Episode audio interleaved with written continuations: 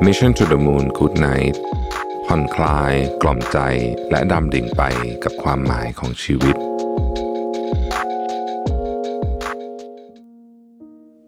ยินดีต้อนรับเข้าสู่ Mission to the Moon Good Night พอดแคสต์ที่จะมาส่งคุณเข้านอนกับเรื่องราวการค้นหาความหมายของชีวิตในเชิงปรัชญาและแนวคิดในแง่มุมต่างๆผ่านการออกแบบเสียงที่จะช่วยกล่อมให้คุณรู้สึกผ่อนคลายละทิ้งเรื่องราวว้าวุ่นใจก่อนนอนในคืนนี้ตามชื่อซีรีส์ Good Night ครับก่อนอื่นอยากให้ทุกท่านหลับตานึกถึงร่างกายของเราที่ค่อยๆจมไปในเตียงนุ่มๆสัมผัสอากาศเย็นๆที่เข้ามาปะทะร่างกายทำตัวให้สบายผ่อนคลายร่างกายทุกๆส่วนตั้งแต่ศีรษะจรดปลายเท้าสูดหายใจเข้าลึกๆแล้วบอกกับตัวเองว่าตัวเราในวันนี้ได้ทำดีที่สุดแล้วเรื่องราวต่างๆที่เกิดขึ้นในวันนี้เราได้พยายามจัดการอย่างดีที่สุดแล้วความกังวลทั้งหลายความเครียดเรื่องงานเรื่องส่วนตัวความโศกเศร้าความโมโหทั้งหมดวันนี้ขอให้วางไว้ตรงนี้ก่อนเพื่อให้เราได้มาเตรียมร่างกายและจิตใจให้พร้อมเข้านอนกันดีกว่าครับส่วนเรื่องราวต่างๆที่ยังต้องจัดการสะสางขอให้เป็นตัวเราในวันพรุ่งนี้ค่อยมาจัดการกันแล้วกันหากใครคุ้นเคยกับพุทธศาสนาเราคงคุ้นเคยกับหลักธรรมของการเดินทางสายกลางการปล่อยวางและการตระหนักรู้ในสัจธรรมของธรรมชาติเป็นอย่างดีและแน่นอนว่าพวกเราก็คงคุ้นเคยกับหลักธรรมของพระพุทธศาสนาที่สอนให้เรานั้นไม่เบียดเบียนทั้งตนเองและผู้อื่นตามหลักคำสอนของศีลห้าพระพุทธศาสนาสอนให้เรามีความเมตตากรุณาจะพูดจะทำจะคิดก็ขอให้มีจิตที่ประกอบด้วยความเมตตาให้ถือว่ามนุษย์ในโลกนี้ก็ล้วนแล้วแต่เป็นเพื่อนร่วมสุขร่วมทุกข์เกิดแก่เจ็บและตายด้วยกันทั้งสิ้นสอนให้มีความเสียสละไม่ให้เป็นคนโลภโกรธหลงสอนให้รู้จักสงเคราะห์กับผู้อื่นการให้ทานการบริจาคการเสียสละความอดทนและการไม่ยึดมั่นถือมั่นในตัวตนของตัวเองไปจนถึงหลักคิดที่สอนให้เราทำความดีดังพุทธสุภาษิตที่ว่าเราจะเอาชนะคนโกรธด้วยการไม่โกรธตอบเอาชนะคนตระหนี่ด้วยการให้เอาชนะคนพูดเลวไหลด้วยการพูดความจริงไปจนถึงการเอาชนะเวรด้วยการไม่จองเวรกันเป็นต้นหากแต่เรามองมายังแนวคิดที่บอกให้เราลงมาคลุกคลีกับความเป็นจริงของโลกใบนี้มากที่สุดคำสอนในพุทธศาสนาบอกว่าการเกิดมาเป็นมนุษย์ต้องเผชิญความจริงของโลก8 ประการ ความจริงเหล่านี้มีชื่อเรียกรวมกันว่าโลกธรรม 8ประกอบด้วยการได้ลาภการเสื่อมลาภการได้ยศการเสื่อมยศสรรเสริญและนินทาและสุขทุกข์ตราบใดที่ยังมีมนุษย์ที่มีลมหายใจอยู่ในโลกนี้ย่อมไม่สามารถหลีกหนีโลกธรรมทั้ง8ประการนี้ไปได้หากเราพิจารณาโลกธรรมทั้ง8เราจะเห็นได้ว่าโลกธรรมแบ่งออกเป็น2ฝั่งถ้าเรียกกันภาษาบ้านๆเลยเนี่ยเราก็เรียกกันว่าฝั่งบวกกับฝั่งลบฝั่งบวกคือฝั่งที่ทำให้เรารู้สึกดีเมื่อได้รับลาภหรือยศฝั่งลบคือฝั่งที่ทำให้เรารู้สึกแย่เมื่อเสื่อมลาภเสื่อมยศในวันนี้นะครับเราจะมาพิจารณาโลกธรรมฝั่งลบประการหนึ่งและหาทางรับมือผ่านวิถีของปรัชญาสโตอิกซึ่งเราพยายามจะเอาแนวคิดของพุทธศาสนากับปรัชญาโบราณมาร้อยเรียงเข้าด้วยกันโลกธรรมข้อที่ว่าก็คือการนินทาว่าร้ายนั่นเองแน่นอนครับว่ามนุษย์เรารู้สึกดีเวลาได้รับคำชมคำสรรเสริญไม่ว่าคำชมนั้นจะมาจากคนในครอบครัวหัวหน้างานหรือแม้กระทั่งคนแปลกหน้าที่เราบังเอิญพบเจอระหว่างการเดินทางไปทำงานเพราะคำชื่นชมเป็นสิ่งที่ลึกๆแล้วคนเราอยากได้ยินได้ฟังอยู่เสมออย่างไรก็ตามในความเป็นจริงนั้นไม่มีใครได้รับคำชมอยู่ตลอดเวลาและก็ไม่มีทางจะได้รับแต่คำชมเพียงอย่างเดียวทุกท่านคงเคยได้ยินคำว่าคนไม่ถูกนินทานั้น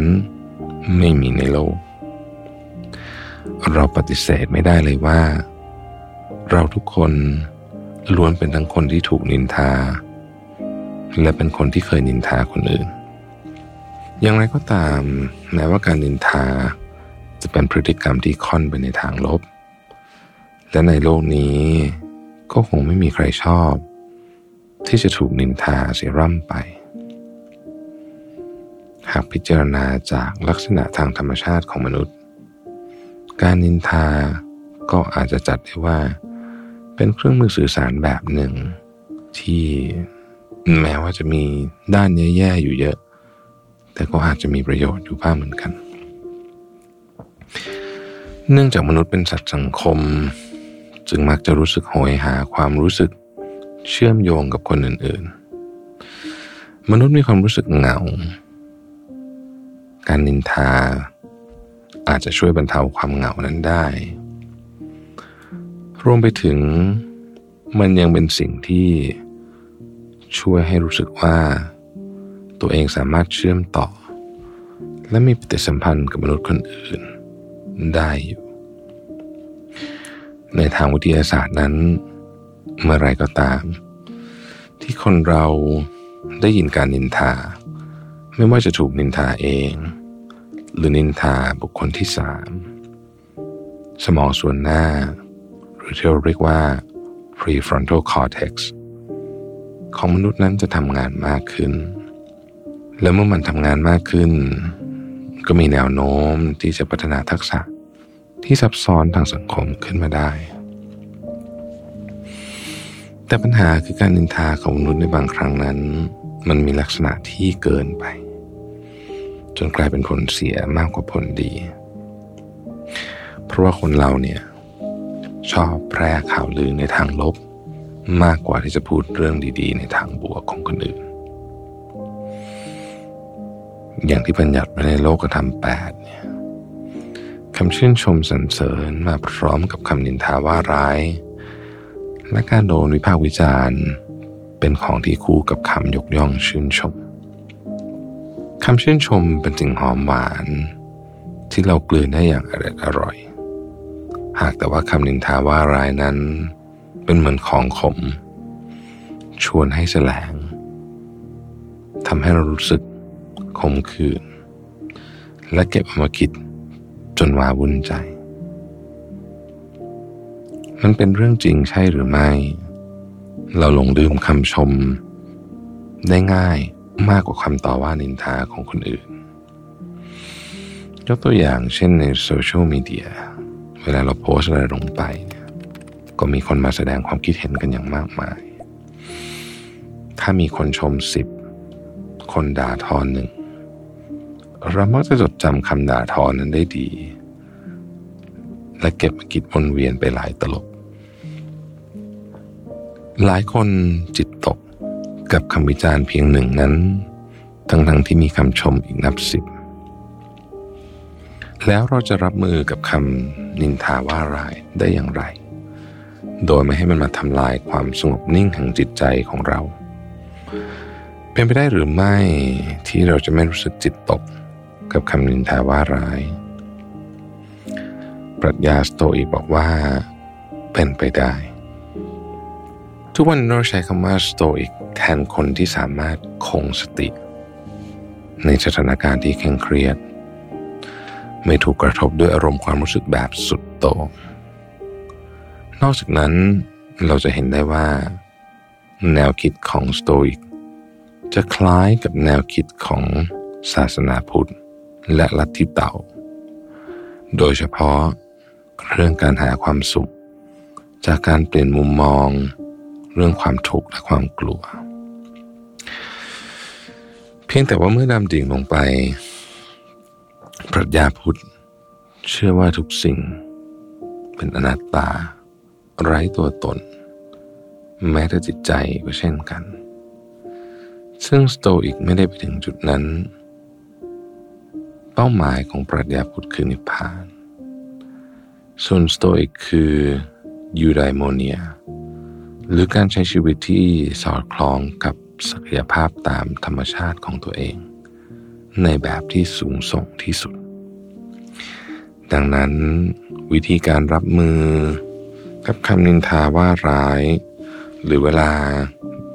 ใครมาด่าทอเราการหยิบเอาหัวใจสำคัญของปรัชญาสายนี้มาใช้อย่างทันท่วงทีกล่าวคือเราต้องแยกให้ออกว่าอะไรอยู่ในความควบคุมของเราและอะไรอยู่เหนือความควบคุมของเรานักปรัชญาสโตอิกชวนเชิญให้เราศึกษากายวิภาคของคำว่าร้ายหรือคำนินทาที่เราได้รับเมื่อเราชำแหละการนินทาว่าร้ายเราจะพบว่ามันประกอบด้วย3ขั้นตอน 1. มีคนมาพูดหรือเขียนอะไรเกี่ยวกับเราโดยมีเนื้อหาที่ก่อให้เกิดความรู้สึกเชิงลบทำให้เรารู้สึกไม่สบายใจเสียใจหรือโมโห 2. เราต้องได้ยินหรือได้เห็นหรือรับรู้ถึงการมีอยู่ของคำนินทาว่าร้ายเหล่านั้นแล้วมันมากระทบกับเราและ 3. เราแสดงการตอบสนองต่อคำนินทาว่าร้ายนั้นณจุดนี้เองที่หลักการอันเป็นหัวใจสำคัญของปรัชญาสโตอิกนั้นเข้ามามีบทบาทการแยกแยะสิ่งที่เราควบคุมได้จริงๆออกจากสิ่งที่อยู่เหนือความสามารถในการควบคุมของเรานั้น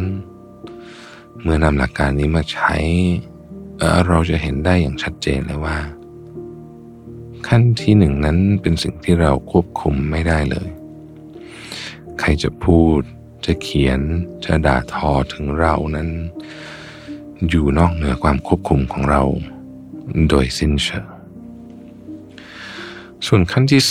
2ในบางสถานการณ์เราอาจเลือกที่จะไม่รับฟังไม่พยายามไปรับรู้แต่ในบางครั้งเราก็เลือกไม่ได้เหมือนกันค ำนินทาว่าร้ายนั้นอาจจะพุ่งมาหาเราโดยเราไม่ทันตั้งตัวมีเพียงขั้นที่3เท่านั้นที่อยู่ภายใต้การควบคุมของเราโดยสมบูรณ์เราจะมองคำนินทาหรือคำวิจารณ์นั้นอย่างไรขึ้นอยู่กับเราโดยสิ้นเชิงปรัชญาสโตอิกเสนอว่าก่อนที่จะเก็บเอาคำนินทาว่าร้ายหรือคำพูดเสียหายเกี่ยวกับตัวเรามาครุ่นคิดให้หนักใจนั้นสิ่งที่เราควรพยายามทำความเข้าใจเป็นอันดับแรกคือเจตนารมณ์ของผู้พูดเราควรคิดหาที่มาที่ไปก่อนว่าที่เขานินทาเราอยู่อย่างนั้นหรือที่เขาพูดไม่ดีเกี่ยวกับเราอยู่นั้นเขาต้องการอะไรหรือเขากำลังคิดอะไรอยู่เราต้องไม่ลืมว่าคำวิจารณ์นั้นไม่ใช่ว่าจะร้ายเสมอไปคนพูดนั้นอาจจะหวังดีกับเราแต่เขาอาจจะเลือกใช้คำพูดไม่เป็นเลยทำให้มันฟังดูก้าวร้าวรุนแรงเกรี้ยวกราดกว่าความเป็นจริงและเราต้องระลึกอยู่เสมอว่าสิ่งที่เขาคิดพูดหรือรับรู้เกี่ยวกับเราเป็นสิ่งที่อยู่นอกเหนือความสามารถในการควบคุมของเราแต่หากเราทราบเจตนาของเขาว่าเขาจงใจที่จะตอบว่านินทาอย่างไม่สร้างสรรค์เพื่อยั่วโมโหหรือก่อกวนใจหรือตั้งใจสร้างเรื่องนินทาว่าร้ายเราโดยไม่มีความจริงเกี่ยวข้องอยู่กับเรื่องที่เขานินทานั้นเลยเราก็ไม่ควรจะไปเดือดเนื้อร้อนใจอะไรกับคำพูดเหล่านั้นเพราะมันไม่ได้มีสิ่งใดตรงกับความเป็นจริงเลยในกรณีนี้คนที่ว่าร้ายหรือคนที่นินทาเราจะกลับกลายเป็นตัวตลกเสียเองที่ได้ทำหรือพูดอะไรเพื่อความสะใจและตอบสนองความประสงค์ร้ายของตัวเองซึ่งปรัชญาสโตอิกเห็นว่าเราไม่ควรปล่อยให้สิ่งเหล่านี้มาทำลายความสงบนิ่งของจิตใจเราได้อิพิกเตตัสทาสชาวโรมันที่กลายเป็นอาจารย์คนสำคัญในปรัชญาสำนักสโตอิกเคยกล่าวไว้ว่าคนเราไม่ได้รู้สึก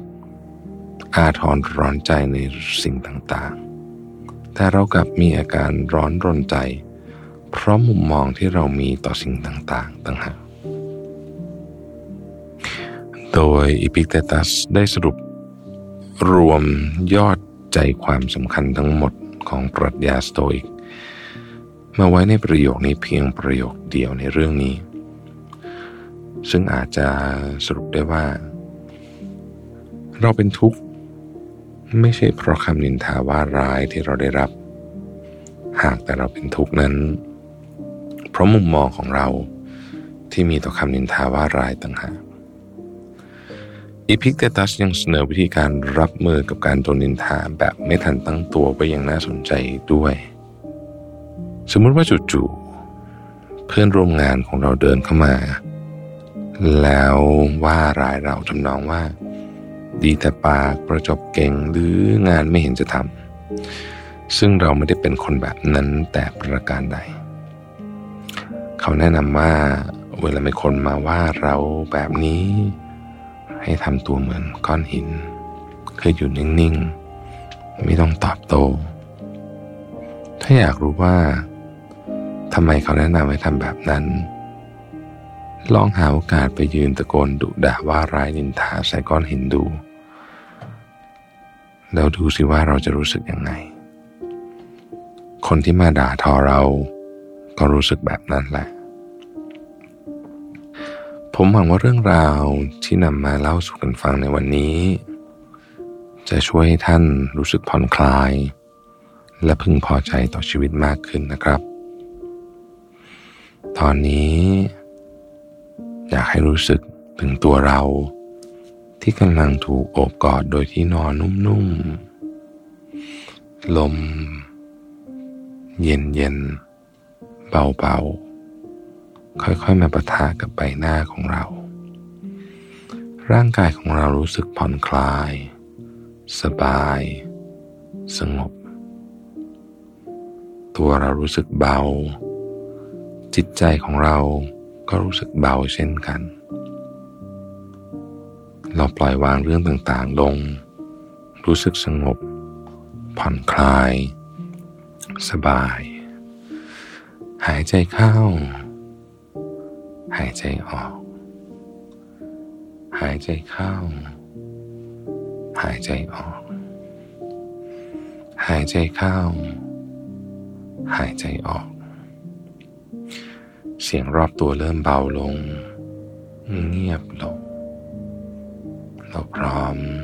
ที่จะพักผ่อนอย่างเต็มที่แล้วขอให้ทุกท่านรู้สึกผ่อนคลายและหลับสบายในคืนนี้นะครับแล้วเราพบกันใหม่ในตอนต่อไปGood Night ครับ